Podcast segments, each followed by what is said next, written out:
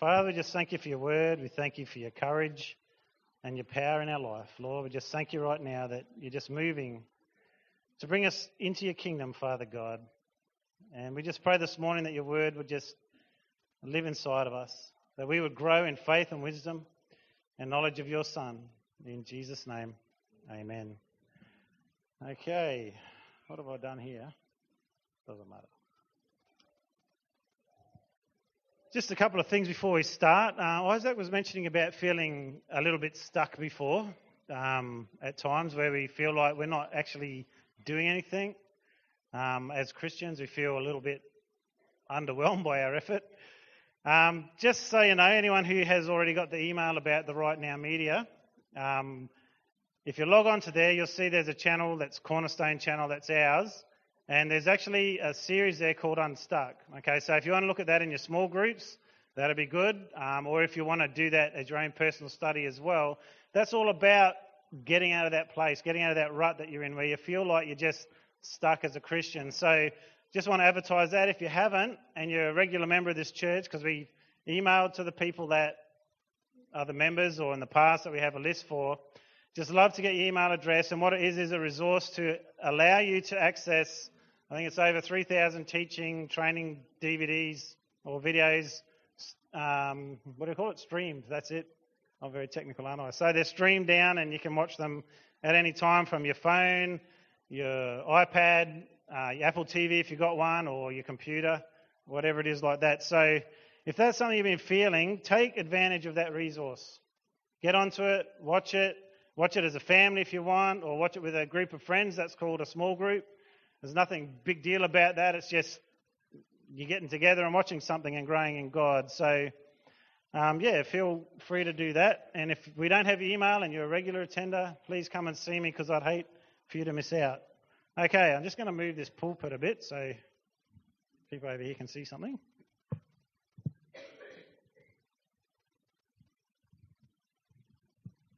As you know, we're talking about unity as being part of the way that we move forward to express the kingdom of God, because if we don't have unity as a family, we become divided, true?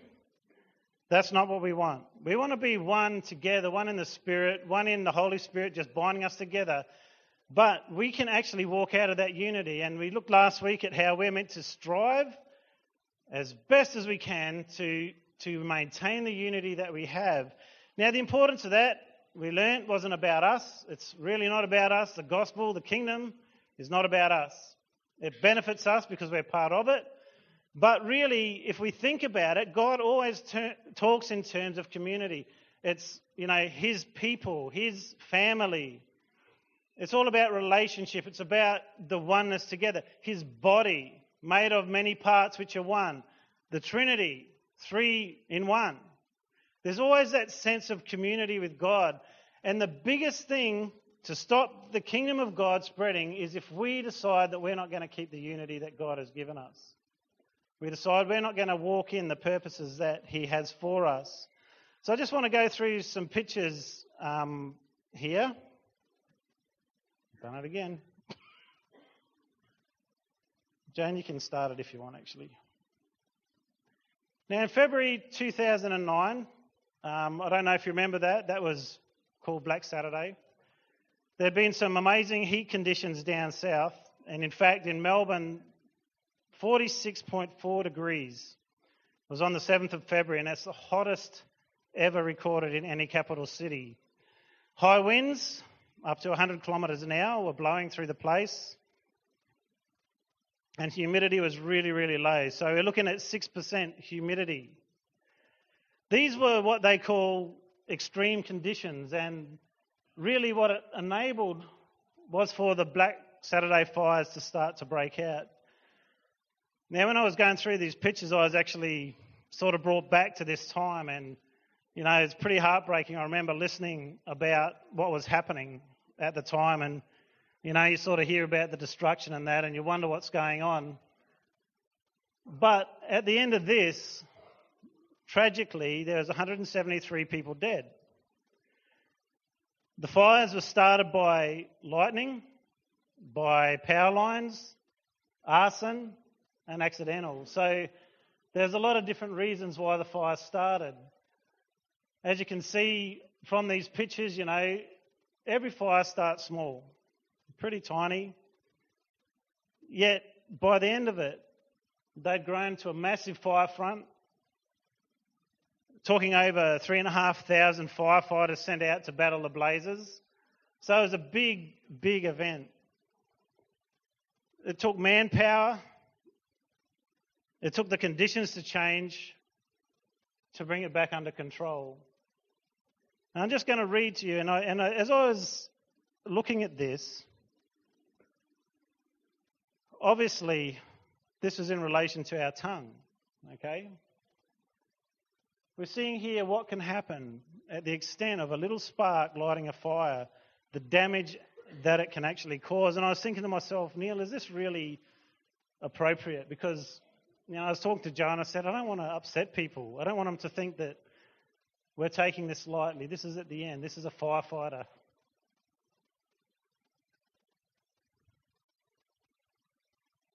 Just in despair because of what's happening.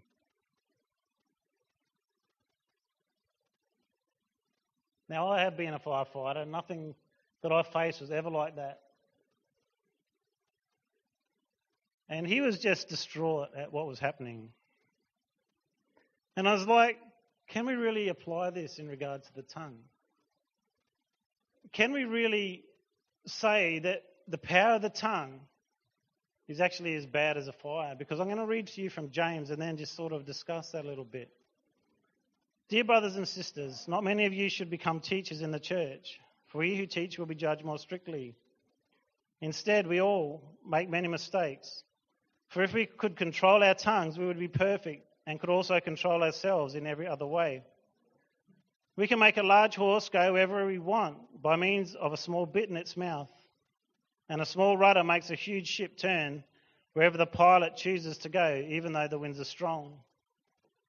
In the same way, the tongue is a small thing that makes grand speeches, but a tiny spark can set a great forest on fire.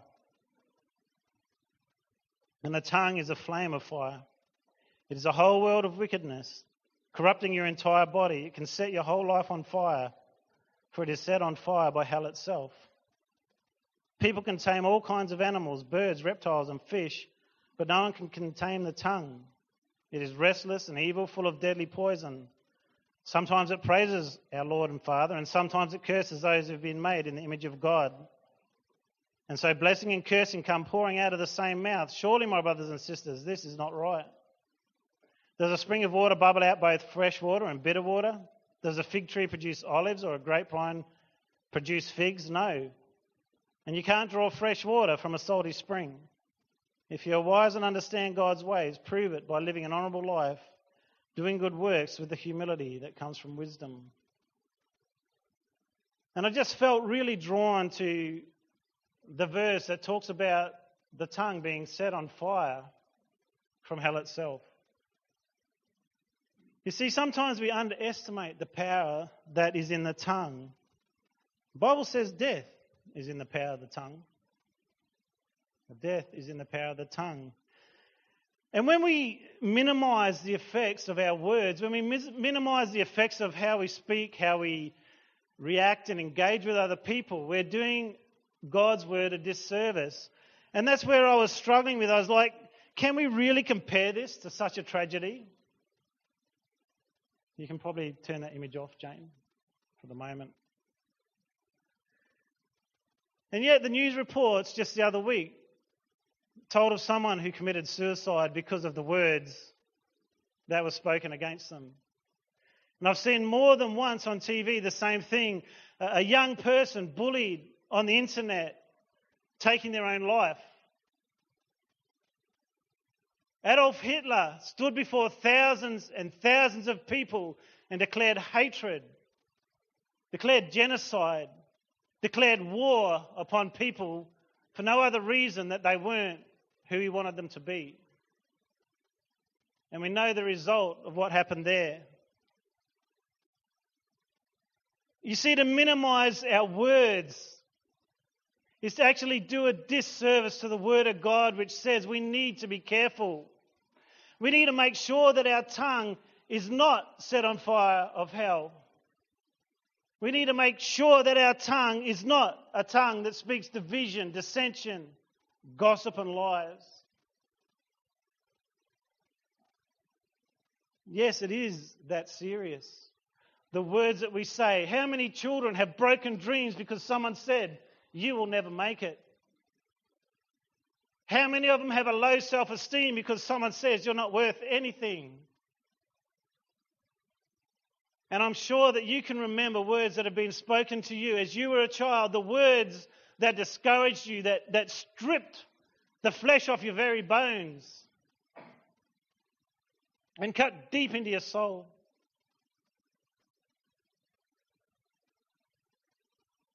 How many families have been torn apart? How many businesses have failed? How many countries have been thrown into turmoil because of the words that were spoken? And we can go on and on and on about this. How many marriages, because of a word that was spoken once, that was never retracted, have struggled through the years with unforgiveness, bitterness growing, the seed planted in the heart of a man or a woman. You see, our tongue is a very powerful thing. And I wanted to introduce you today to three people that hopefully we're not, but at times we probably are, that can manage to split apart those that are called to be the family of God. When we are careless with our words, we are opening up the door for the devil. We are opening up the door for confusion, for strife, for rage, and for anger to enter in.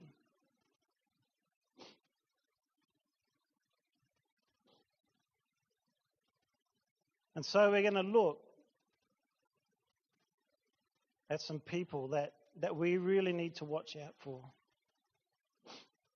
And this is the troublemaker, the whisperer, and the talebearer. Who are these people? What do they do? How do they act? We're going to look at a few verses in Proverbs.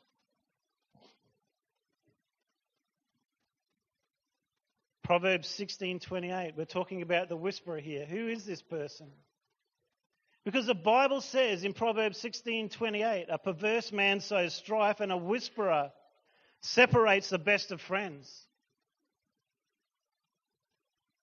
Can you hear the urgency in listening to this? You see, someone who is a whisperer can separate you from your very, very best friend. And how does it work? Has anybody listened to a whisper before? Done that Chinese whisper thing where you start off at one end and you whisper to everyone. You only say it once and it ends at the other end. How often is what's being said at the other end wrong? How often is it false? You see, someone who is a whisperer is like this. They talk very softly. They talk softly. They draw people away. They're saying, "Have you heard? Have you heard about this? Come over here to this corner. Let me talk to you. I just want to let you know this about that person." And what is it with a whisper? If you're listening to someone, you don't catch it all. And so quite often what you're being told is not the whole truth. It's part of the truth. It's like the words that you want to hear you can grab onto. And so they whisper and they go amongst people and they just quietly go about their business, destroying friendships. The very person that you love and respect, they'll come and tell you something about them. And they'll whisper it in your ear. Did you know? Have you heard? The Bible says that a person like that will separate the best of friends. What damage could that do to building his kingdom?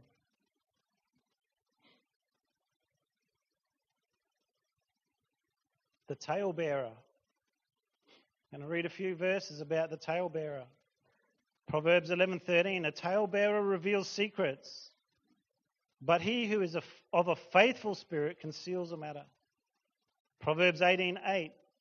The words of a talebearer are like tasty trifles, and they go down into the inmost body. Proverbs 20:19. He who goes about as a talebearer reveals secrets. Therefore, do not associate with the one who flatters with his lips.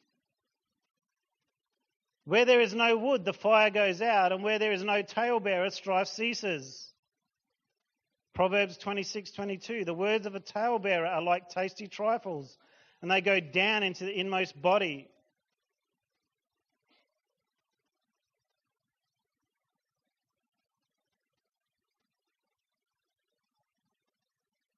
You know what God's called us to do? Cover, cover, cover a multitude of sin.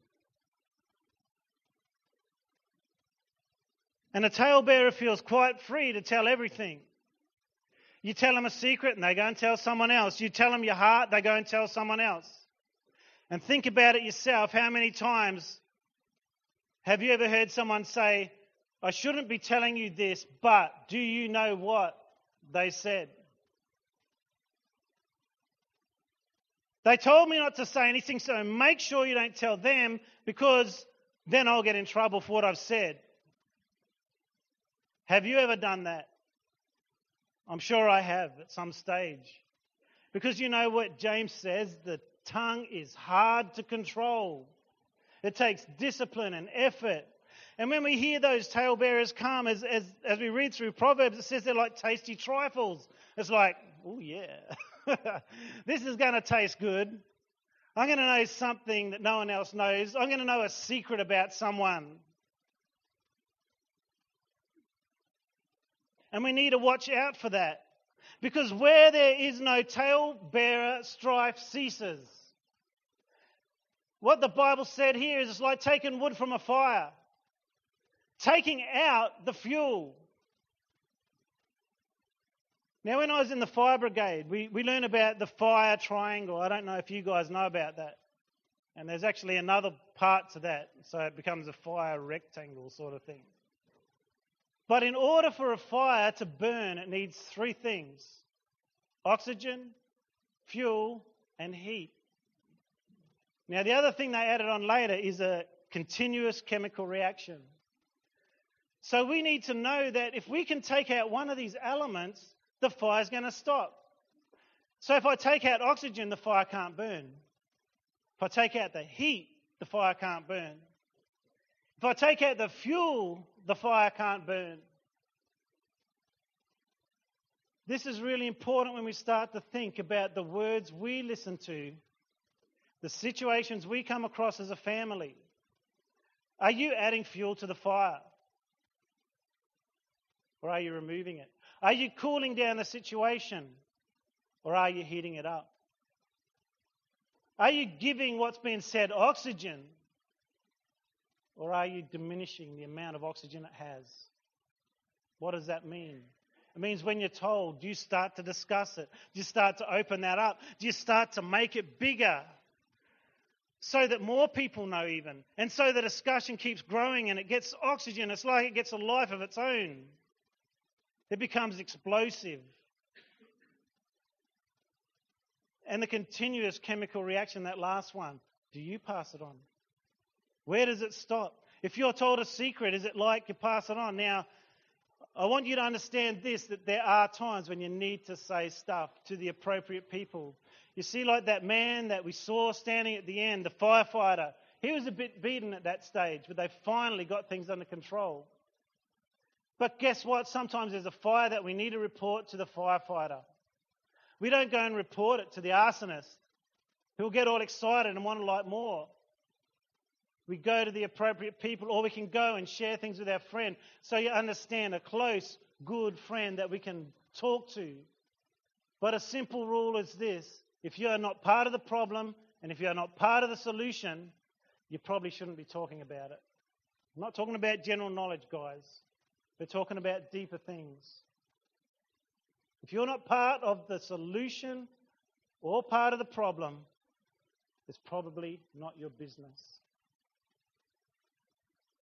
And of course in a church it's really hard, isn't it? because we're family. It's different. I honestly believe that. You know what it's like with your own family? There's a different relationship, and that's the way it should be. So obviously things hurt a lot more when it's by family. We care a lot more because it's family. And so we need to guard our lips. We need to guard our lips, but we also need to guard our ears. As the Bible says, be careful what you hear. Be careful what you're letting into your heart. Be careful, because whatever is in your heart eventually comes out of your mouth.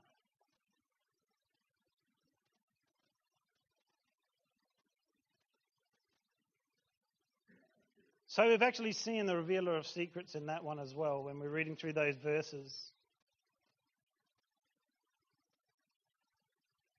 Proverbs 17:9, but he who covers a transgression seeks love, but he who repeats a matter separates friends.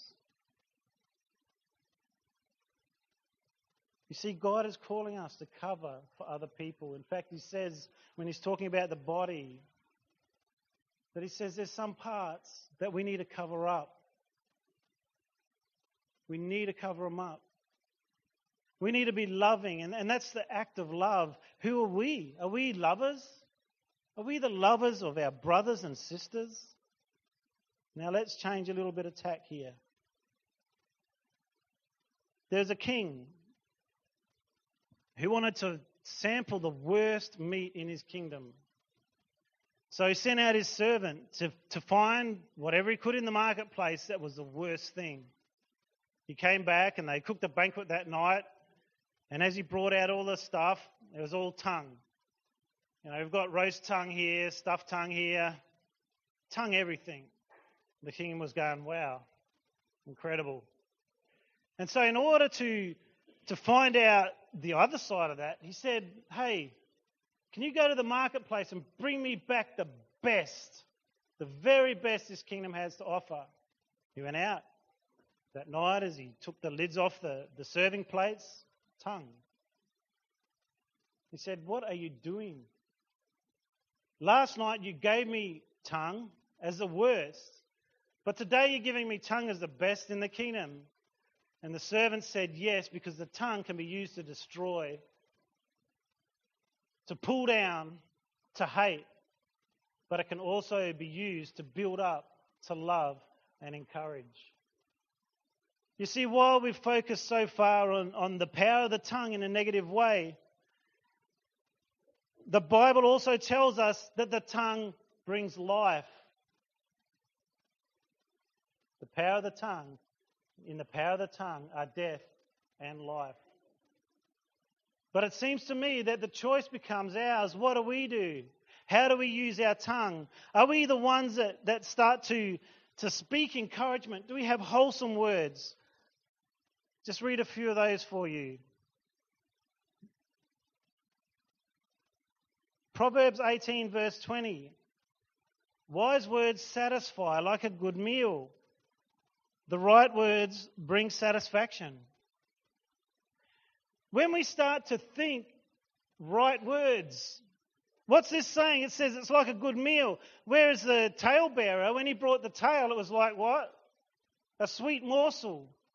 It goes down all right, tastes okay, but in the end there's a bitter aftertaste. It doesn't bring you nutrition. It doesn't build up your body. It doesn't build up the body of Christ. And yet he says wise words, they're like a good meal. How different is that? Suddenly you're satisfied with the food you eat. It's not like, oh, I just ate a whole lot of junk, I feel yucky. Ever felt like that? Pigged out on junk food all day and your teeth are furry, you feel fat. Then you eat a good meal, something wholesome, something good, and you're just like, yeah, I'm doing all right. I'm doing okay. And that's what God is saying. You can use your tongue for good things. You can actually bring life into situations. You can actually say to a kid who's never, ever been told, you're amazing. You're amazing. I was listening during the week to a message from Wes Stafford. And he's in Compassion. He's the head of Compassion. And he was telling stories, and actually there's a book out, I should have got the name for you guys to have a look at, but it tells these stories of kids who a teacher, an adult, somebody spoke into their life something amazing and encouraging. And the stories that come out of that, about how kids started to believe in themselves, how they started to grow, how they started to have hope. Amazing. You see, our tongue can bring life. And in that first part of James, it does say that the tongue is also like a rudder on a ship. The tongue is like a bit in a horse's mouth. There are some things you'll be able to change quickly if you're talking the wrong way, like a horse, the bit in the mouth. If you went and read horses, I hate horses. No, I don't. I don't hate horses. I love them. They're beautiful, but I'm scared of them. But you can see, like, if you ever go to a camp draft, most of it's leg control, by the way, but the horse can turn just like that. You can change direction. But you know what? There's some things that take time and effort. You see, a ship will not turn like that. A ship will turn slowly. And you might have had stuff in your life that's been said that has brought you down, I guess is the word. They've stopped you being who you're meant to be. And you know what? You need people in your life that are going to speak life into you. In fact, we're going to look at that verse, which I just find amazing, down here. I'll read two verses. Proverbs 11:30, the fruit of the righteous is a tree of life, and he who wins souls is wise. Proverbs 13:12, hope deferred makes the heart sick, but when the desire comes, it is a tree of life. Proverbs 15:4, a wholesome tongue is a tree of life, but perverseness in it breaks the spirit. You see, we're not just talking about feeling bad. Words can literally break the spirit of a person. And what I find interesting about that Proverbs verse about a wholesome tongue is a tree of life, you think about the significance of that. What is the tree that God forbid, after they'd eaten the tree of fruit of good and evil, knowledge of good and evil, he placed an angel around it and said, I'm guarding that. The tree of life, right? So when you see a comparison like this, the tongue is like a tree of life. That's pretty significant. That's very significant, isn't it? Because when you see that comparison to the tree of life in the garden, it lifts it to a whole new level. It's not like, yeah, it's encouraging, yeah, it's good. It's saying this is just like what God has for you, the tree of life. And that is what God has given us. And the good thing is we can recover. We can actually make the decision to change the way we talk. Now, what I want you to do is think about this. Just start going through those photos, Jane, of what happened after the fires, just recovery, as I just speak about this. One of the problems we have is that we're all about what we aren't meant to be doing, okay? Now, if I'm on a diet, all I'm thinking about the first day of my diet is how hungry I am, but I can't possibly be hungry. It's my first day. Within the first couple of hours, it's like every chocolate I see, every iced coffee I look at, I just got to have. I'm feeling that desire to have it because my focus is really wrong.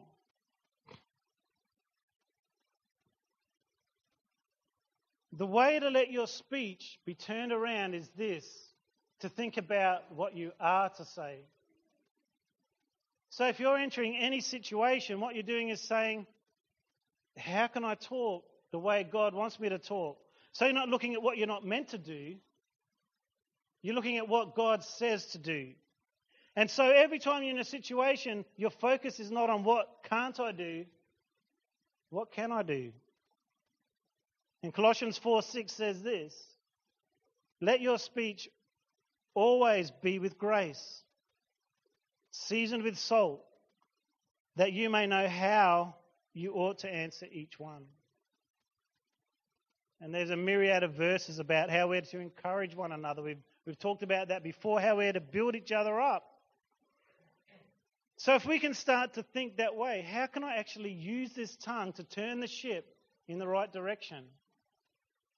It is going to be a very powerful force inside of here. Because what if, as a community, we are speaking life into each other, and anyone who comes in here, they hear life. What is the good news?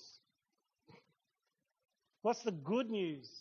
What's the good news of Jesus Christ?